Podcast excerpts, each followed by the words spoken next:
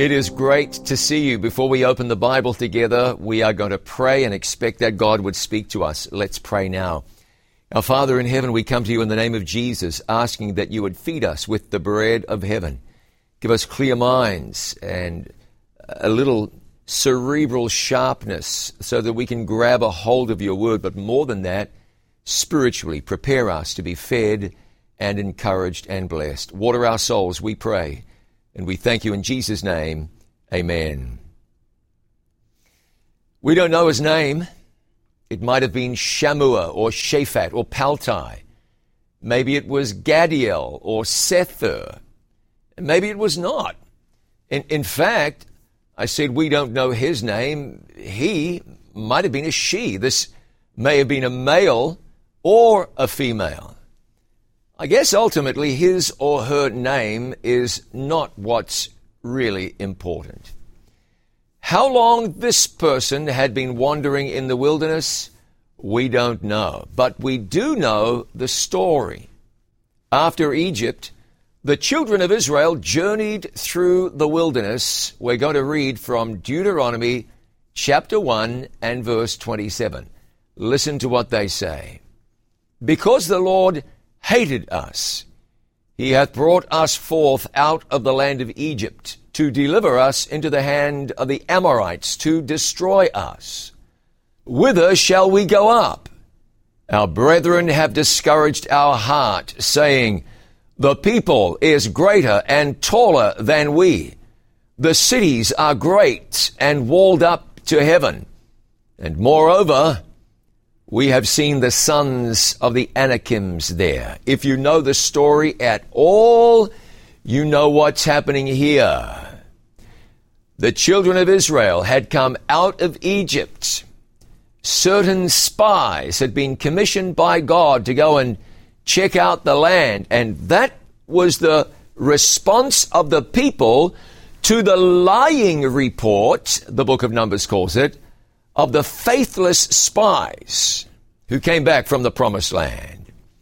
Hearing all of this, hearing this faithlessness and this defeatism, Moses intervened. And Moses said, Dread not, neither be afraid of them.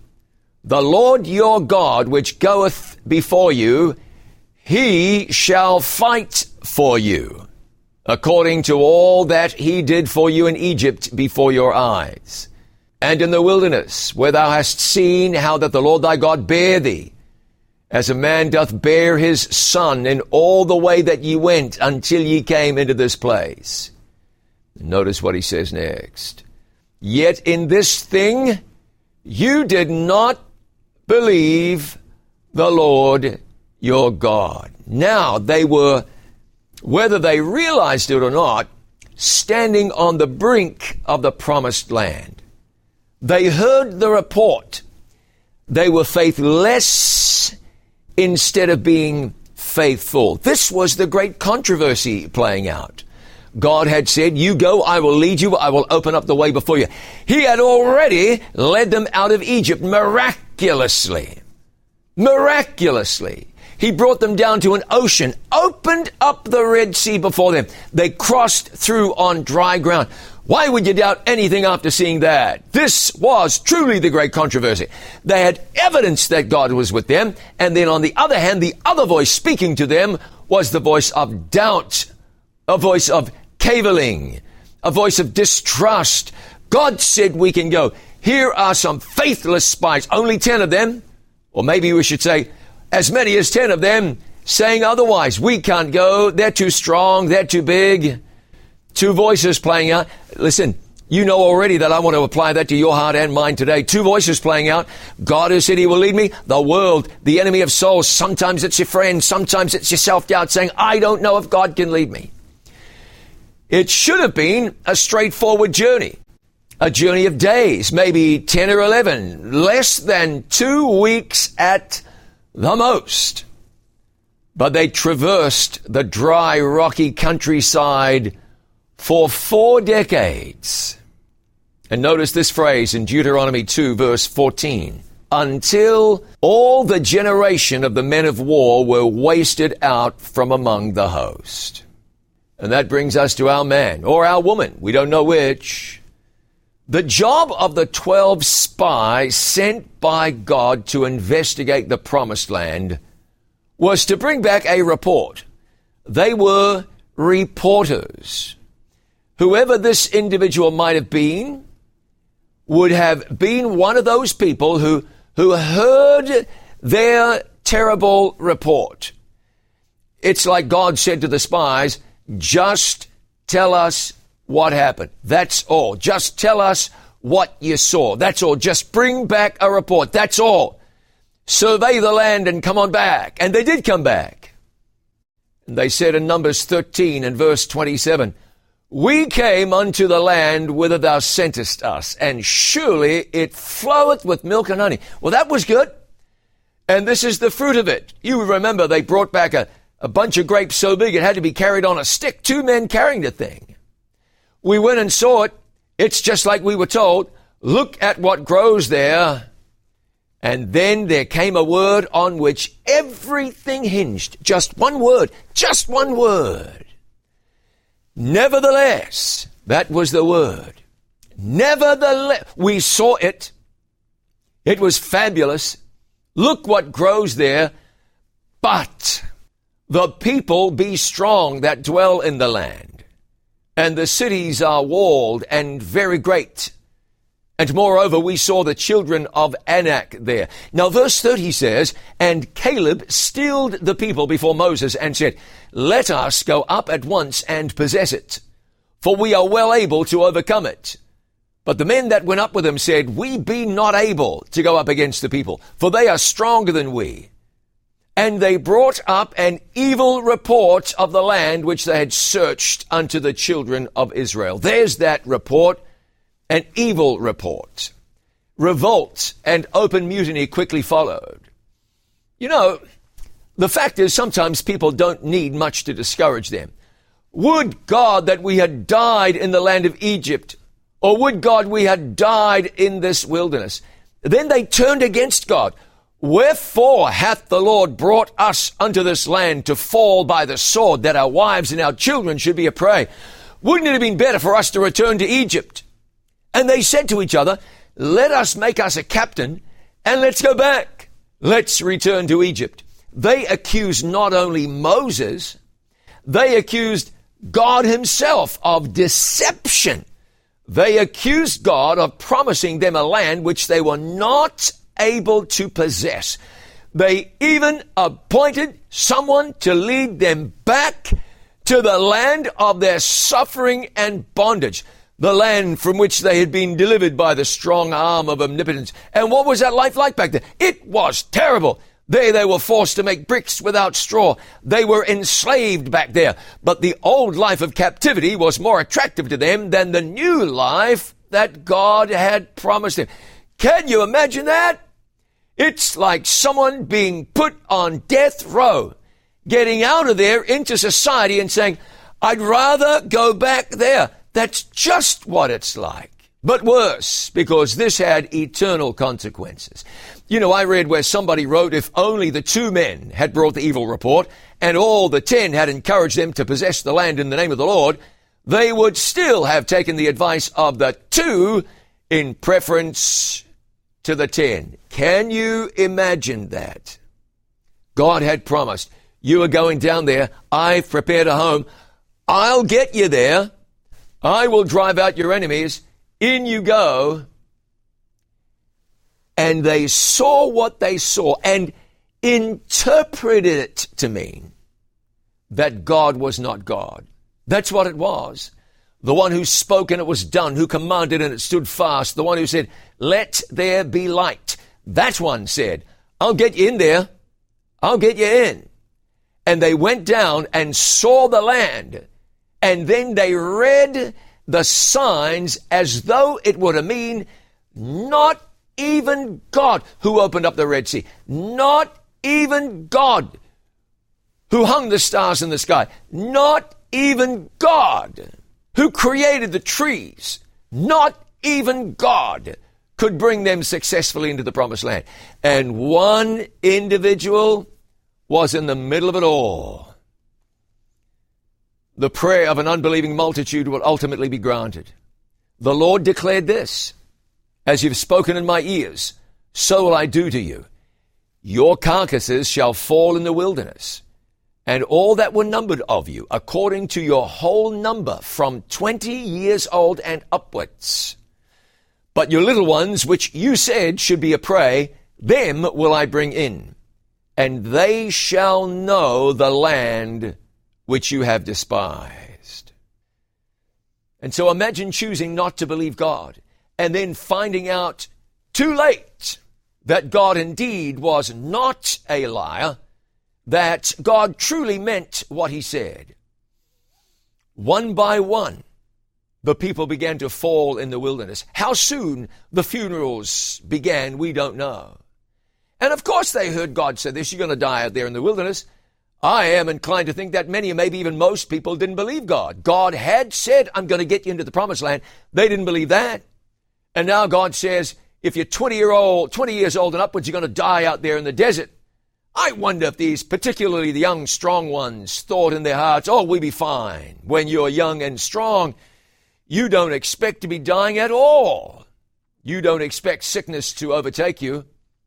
But as they journeyed in the wilderness to Pi-hahiroth, to Zara, where the, or Marah rather, where the waters were bitter, to Elim with its twelve wells and seventy palm trees, in the wilderness of Sin with its quail and manna, in Rephidim where God told Moses to strike the rock, in Libnah and Mount Shapher and Jotbathah and Kadesh, if they made it that far.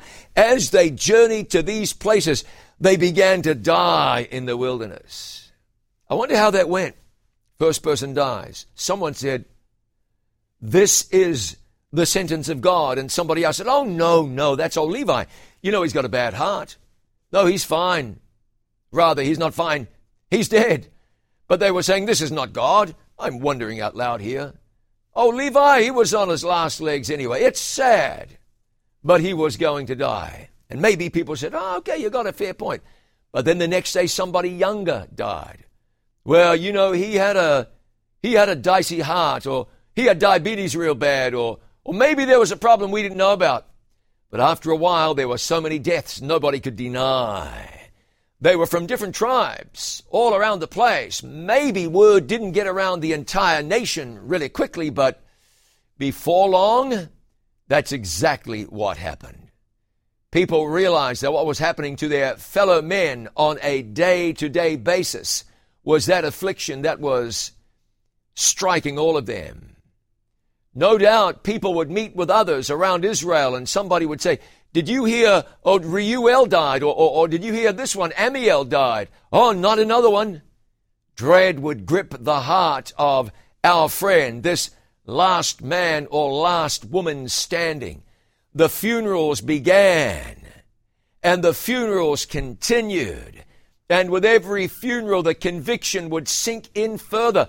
God is not a man that he should lie. The word of God is true. Clearly, God means what he says. Why did I not just trust the word of the Lord? We know that these people did not enter into the promised land. It says in Hebrews 3 and verse 19, so we see that they could not enter in because of unbelief. And it's impossible not to see the parallel today. You and I both are standing on the edge of the promised land. God is doing all he can to prepare us for the heavenly Canaan, just as he was seeking to prepare the descendants of Jacob to enter the earthly promised land. And there's one thing that's going to keep us out of heaven. No, it isn't lying. It isn't stealing.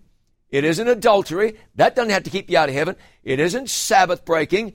It isn't alcohol use. It isn't worshiping graven images. You know I'm not recommending that.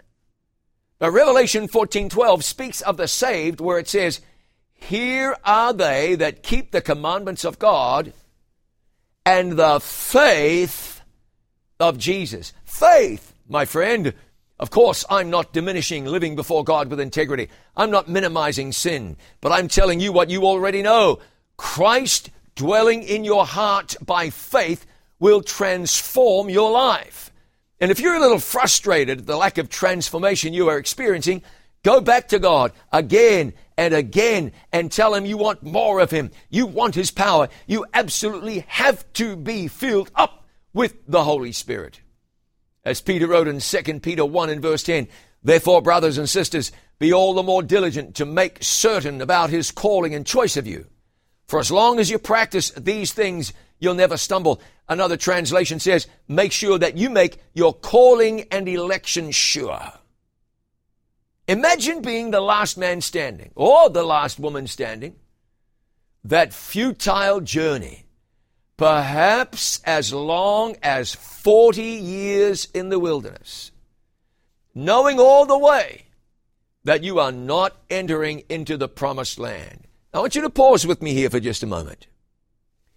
You can imagine, can you not, when the funerals began and people started burying their family members and their loved ones and friends and people they kind of knew and the funerals were happening at such a rate that people realized what God said was true. Those over 20 would die before they reached the promised land. You can imagine that father who was never home from work.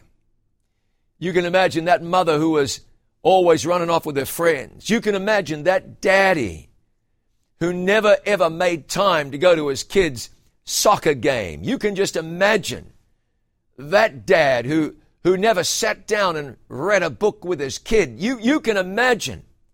You can imagine that mother who was always too busy to show her daughter how to do this or to sit down with her son and, and, and help him with a, his homework. You can imagine. That family that never went on vacation because someone was always too busy. We never had enough money, even though they did.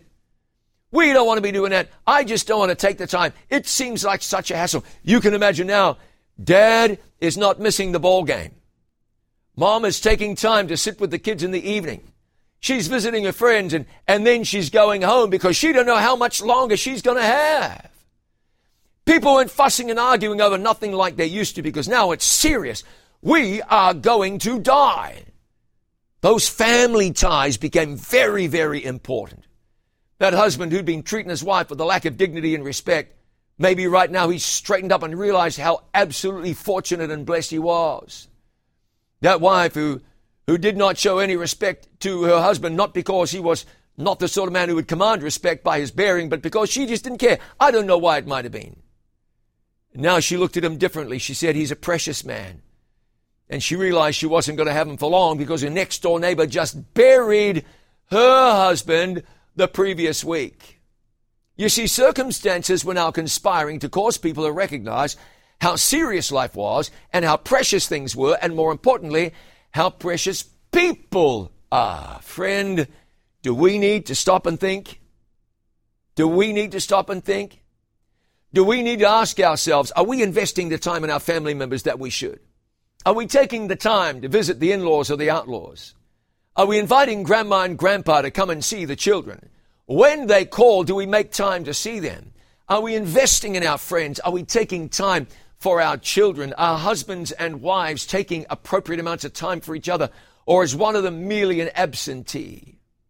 Here they were, looking towards the promised land, dreading ruining their decision to be faithless. Those ten spies, how terrible they must have felt.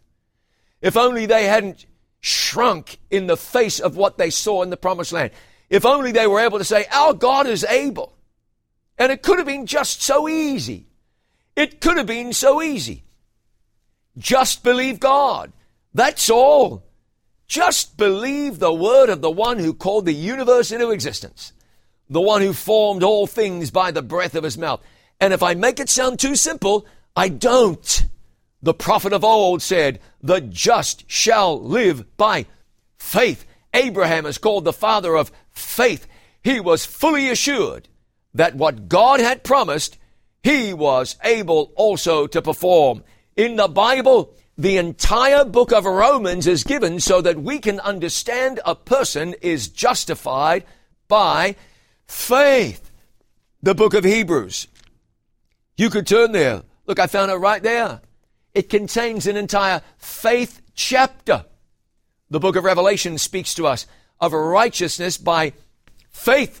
Paul wrote to the Ephesians, and he said, For by grace are ye saved through faith. Listen, friend, faith tells you some things. Faith tells you God created this world. Now, a scientist or a biology teacher might tell you that the world has been around for billions of years. The news media, an article somewhere, a plaque at a national park, as you look out at a certain vista, will tell you, well, a gazillion years ago, this took place, there was a big bang, and then this age, and this age, and this age, and this age. All right. I'm not smart enough to be a scientist. I can tell you that. But I can have faith in God, which, whose word rather says, in the beginning, God created the heaven and the earth. So, who are you going to believe? Well, this science sounds so attractive to me. Ah, but I can believe the word of God by faith. This is the word of Almighty God. Jesus died on a cross. How do you know? Faith tells you so. Historians wrote about it. Bible writers wrote about it. Prophets prophesied about it. We believe it, ladies and gentlemen. Jesus died for our sins. Faith tells you that Jesus forgives sinners. In the Psalms it says, For you, Lord, are good and ready to forgive. Paul described himself as the chief of sinners, and he rejoiced that there was salvation for him. Think about some of these sinners. There was a woman at the well. Jesus parked himself at that well so that she and he would connect with each other. He told her some of the secrets of her life. She tried to play that little game, pitting one race against another, one people group against another. Well, I am a Samaritan and you are a Jew. You know, when she ran back to the well, well not to the, to the well, to the city, when she went, he, she said to him, how is it that you being a Jew? And then when she went back to the city, she said, come and see a man. You see what faith in Jesus does? It loses these distinctions. You no longer see people through bigoted eyes now. You no longer criticize one group of people for being a certain race, extol or perhaps criticize another for being another. The woman at the well met Jesus, Jesus, and this woman was a sinner a card carrying sinner. She was an expert at sin. Yet Jesus met her and Jesus cleansed her, forgave her, changed her life. Similar circumstances. Woman taken in adultery. I had somebody say to me, why is it always the women? You're kidding me, aren't you? You know what the story was, don't you? There was a woman taken in the act of adultery. It was evidently a setup. And so they dragged her out of bed, took her to where Jesus was. I imagine she grabbed a sheet or something to try to protect her dignity. You know, those men who condemned her were hypocrites. Jesus bent down and wrote in the sand. Somebody suggested that Jesus was writing their sins in the sand. And aren't you glad Jesus writes that sort of thing in sand? He doesn't set it in concrete. I tell you, there were men there who were guilty as sin. And Jesus, as it were, excused them too. He tried to reach their hearts too. Where are your accusers, woman? Jesus said. And she looked around and said, I don't see any accusers. And Jesus said, Neither do I condemn you. And then he said, Go and sin no more. There are too many people today wrestling with their own sin. Surely there are some people who've committed some terrible sins. But the Bible says that if you confess your sins, He is faithful and just to forgive you of your sins and to cleanse you of all unrighteousness. But I don't feel that way. You don't need to feel that way. The Bible says it. Believing what the Bible says is faith. Why should I believe what the Bible says? Because the Bible says it. Because this is the Word of God. Because thousands of years have only served to strengthen the believability and the trustworthiness of the Bible. If you are a sinner, and you are, then you can know that God forgives you. I don't feel forgiven. The Bible doesn't say you are saved by grace through feelings. The Bible says you are saved by grace through faith. You find those verses. 1 Corinthians 15 in it, verse 3 Christ died for our sins. You read that, You say, that includes me. He died for my sins. God forgives me. Dishonest Zacchaeus. He was a crook. He was hated because he was, was a servant of the occupying Roman forces, collecting taxes from his own people and turning that over to Rome as revenue. And yet Jesus spoke about that crooked little man and said, Salvation is come to this house today, inasmuch as this man is a son of Abraham. This man was a crook. He was a thief. That's what he was. But Jesus recognized repentance in his life and he said, Let me give you a new heart. You know, the Bible says all you need is faith as a mustard seed. I'm going to read that to you. Will you let me turn in my Bible to Matthew chapter 17? We pick it up in verse 14. It says, And when they had come to the multitude, a man came to him kneeling down and saying, Lord, have mercy on my son. He's an epileptic and he suffers severely. Often he falls into the fire and often into the water. I brought him to your disciples. They couldn't cure him. Jesus said, Oh, faithless and perverse generation. How long shall I be with you? How long shall I bear with you? Then he said, Bring him here to me. And Jesus rebuked the demon. It came out of him. The child was cured from that very hour. The disciples came to Jesus and they said to him privately, Why could we not cast it out? So Jesus said to them, because of your unbelief. For assuredly I say to you, if you have faith as a mustard seed, you will say to this mountain, Move from here to there, and it will move, and nothing will be impossible for you. However, this kind does not go out except by prayer and fasting. Can you imagine that? If you have a little faith, imagine Jesus could have said, Now listen, in order to be saved, you need to have faith like the Pacific Ocean. Faith like the Mariana Trench, deepest place on the planet. Faith like Mount Everest. Faith as broad as the prairies. Jesus might have said that. But he says you just need a little faith. Well, why just a little faith? If you have a little faith in a great God, then great things can happen. I want you to think of the great stories of faith. There was a man with a servant. The servant was ill. Word got to Jesus, Lord, come down and save this man's servant in another place. The story goes that the centurion said to Jesus, my, my servant is unwell. Jesus said, I'll come down to your house. Centurion said, this is mind blowing. He's a centurion. He is a Roman soldier, not a Jewish rabbi, not a Jewish scholar, not someone who was raised by a mother or a grandmother reading Bible stories to them every night. This was the centurion. A Roman said to Jesus, you are not coming to my house. I don't need you to do that. Just speak the word only, and my servant will be healed. That's all. If you just say the word, I believe there is power in your word, and that will be enough. And Jesus said, I've never seen faith like that ever, not in all of Israel. You read that in Matthew chapter 8. What a story. The centurion did nothing more than you could do any day of the week. I believe there is power in the word uttered by Jesus.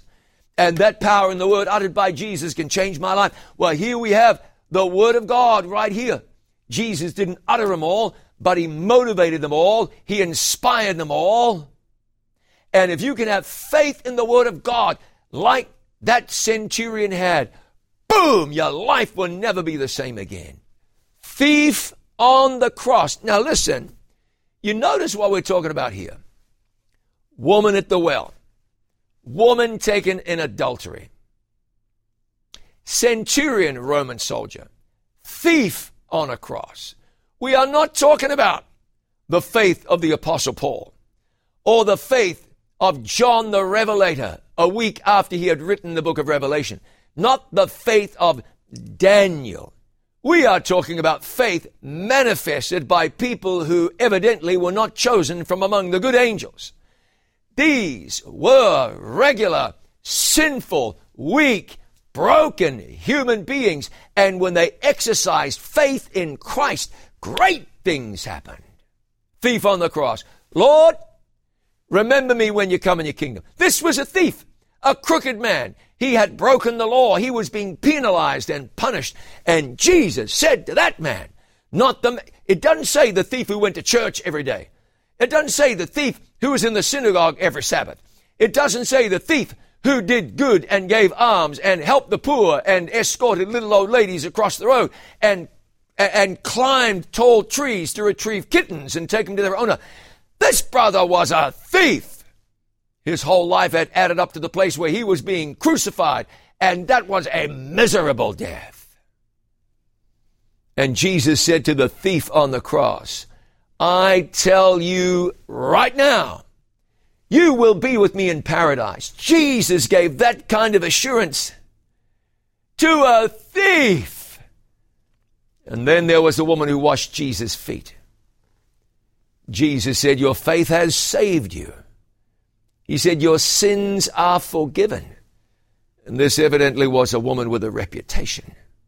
Mary, the mother of Jesus, who said to the angel, who said to the messenger of God, Be it unto me according to thy word. That's Luke 1 and verse 38. Let me ask what's going on in your life. Are you living a life of victory? Are you living a life of joy? Are you living a life of triumph? Are you living a life of positivity? Do you meet each day saying, Greater today? Or do you meet each day saying, Oh, not another one? You wake up in the morning and want to s- sleep through the day rather than face it. One reason many people are living defeated lives is simply because they don't realize what God is really capable of doing in their life. Are you one of those people? You're not seeing God do great things because you're not asking Him to do great things. You're not putting God to the test. You're not taking the promises of God and claiming the promises of God and believing the promises of God and expecting the promises of God to be fulfilled in your life. You hear about your neighbor had a miracle, you're not experiencing a miracle. Other, of course, than a sunrise and a heartbeat and love and a family and food on your plate. But we're talking about the big ticket miracles. Someone else's grandma was healed, yours was not. Someone else's wife avoided a car accident, your wife ended up in hospital with a broken femur. What in the world? It's always other people. Hold on. God is willing to show up in your life and do great things. You maybe just don't know what God is capable of. You've been praying about something for a while. Maybe there's a sin in your life and it's defeating you. And you prayed about it. Lord, can you take away this sin? The weakness is still there. You're still falling down that rat hole. You pray to the Lord and you say, well, you know, maybe I'm just too weak. That's not faith. You go to God and you say, well, maybe it's really not that bad. And you try to justify your sin. When did you last go to God and say, listen to me, God, this must end? When did you last pray that prayer about your sin? When did you last say, look, God, I have a, a bad temper. You know it. I know it. I don't want it. You don't want it for me. I cannot change myself. You must change me. When did you grab the throne of God and shake the throne of God and say, God, you must work in my life so that I'm a moral woman, a moral man, not some kind of immoral scoundrel? Did you hear about that woman in Southern California? She heard a terrible ruckus outside of her house. She rushed outside only to find a mountain lion dragging away her five year old son. So, what do you think she did? Oh, she probably grabbed the phone. Uh, uh, hello, uh, Kathy. What, what did you do when a mountain lion dragged your five year old son away? Well, uh, sorry, but a mountain lion never dragged. Oh, do you know anybody? You think she picked up her smartphone and Googled what to do when a mountain lion? No, of course she didn't do that. You know what she did? She grabbed, no, she didn't grab anything. She rushed outside and ran towards the mountain lion that was dragging away her five year old boy. Ran towards a mountain lion. And then what did she do? She started punching and slapping and hitting that mountain lion right in the face. As hard, as vigorously, as spitefully as she possibly could. Let go of him. Bam, bam, bam. And you know the danger she was facing mountain lion might let go of a five year old boy and decide to take vengeance on the mother that's going crazy and attack her. But that wouldn't stop her. She was beating on the thing. Bam, bam, bam, right in the face. The mountain lion let go of the boy and took off. I imagine If she and her husband had had a conversation that morning and he'd said, Hey, honey, what do you think you'd do if, uh, if a mountain lion ever dragged away our little Gavin? I don't think she'd, oh, that would be no problem. I would chase the mountain lion and smack him on the chops. I think she'd have probably, like most of us, shuddered a little bit and said, Man, I hope that never happens. She didn't start every day saying, What wild, man eating animal can I go hand to hand with today? When the danger came, she went towards the danger and beat that animal off. She didn't know what she was capable of. People don't sit around planning for contingencies like that. People merely react or otherwise. And when the danger came, she knew what she had to do. I wonder if at the end of the day she sat down and said, I didn't know I had that in me. I'm a guarantee you, she had friends in her little walking group or her, her, her, her peppermint tea drinking club or her garden society or her, her karate club or whatever she was a part of. Guaranteeing you she had friends who said, Wow, we never knew you had it in you. Who knew? You don't seem the type. She didn't know what she was made of. When the danger came, she rose to the occasion. You might be one of those people who doesn't know what they're capable of. And what I mean by that, who doesn't know what God is capable of. Did you know God can deliver you from that sin that's making a slave out of you? Did you know that God can change your heart so that your spouse admires and respects you rather than loathes and detests you? Did you know that you can carry yourself in such a way that the people at work are happy to see you coming? God can do that in your life. God can do that. Did you know your prayers can be answered? You're praying for a fine day for your daughter's wedding, and you, have been wasting God's time and wasting your own breath. Lord, we'd kind of like a nice day, but, uh, you know, whatever. No. You get on your knees and you speak to God and you tell God what you want and why you want it, and how you're going to be satisfied with nothing less than the beautiful fine day that you've been hoping for. Now, if it doesn't come, you're going to trust that God is God and you leave it with Him. But you pray in faith knowing that He can. Your neighbor just went into hospital with some terrible illness. You aren't praying, Lord, maybe, Lord, I wonder. You are praying, Lord, get that person out of there alive, healthier than ever before. That's what God does. Are you selling God short? Faith doesn't sell God short. Faith sees to it that you grab the promises of God and believe them and claim them and ask God to, on the basis of His promise, do a great thing and provide deliverance or healing or support, provision of some kind. God can do it. God can do it. And He will do it for you. Some months ago, various charities started getting emails from a certain individual or perhaps a certain organization. We have a million dollars we'd like to give you. We have $20 million we'd like to give you. 15 million, 18 million, 2 million, 22 million. Now, there were some charities, and among them were colleges, small colleges, YMCAs, that kind of thing. Some of them were charitable organizations that were set up to help other charitable organizations. There's all kinds. Some of them received these emails and they said, nonsense. No one's ever sent us $20 million. This must be a phishing attempt. There must be a catch. This cannot be true. But eventually the email started coming. Uh, hello, did you get our last email? We have money we'd like to give you. Eventually, there were some of these places decided that they would respond. Uh, really? Really? One of the richest women in the world is a woman, a woman named MacKenzie Scott. And she decided to take her many billions of dollars, start giving them away. In about a year, if I'm not mistaken, she gave away about six or eight billion dollars. And were you're giving that money to small colleges and YMCAs and that sort of stuff, it takes some work to give away that amount of money.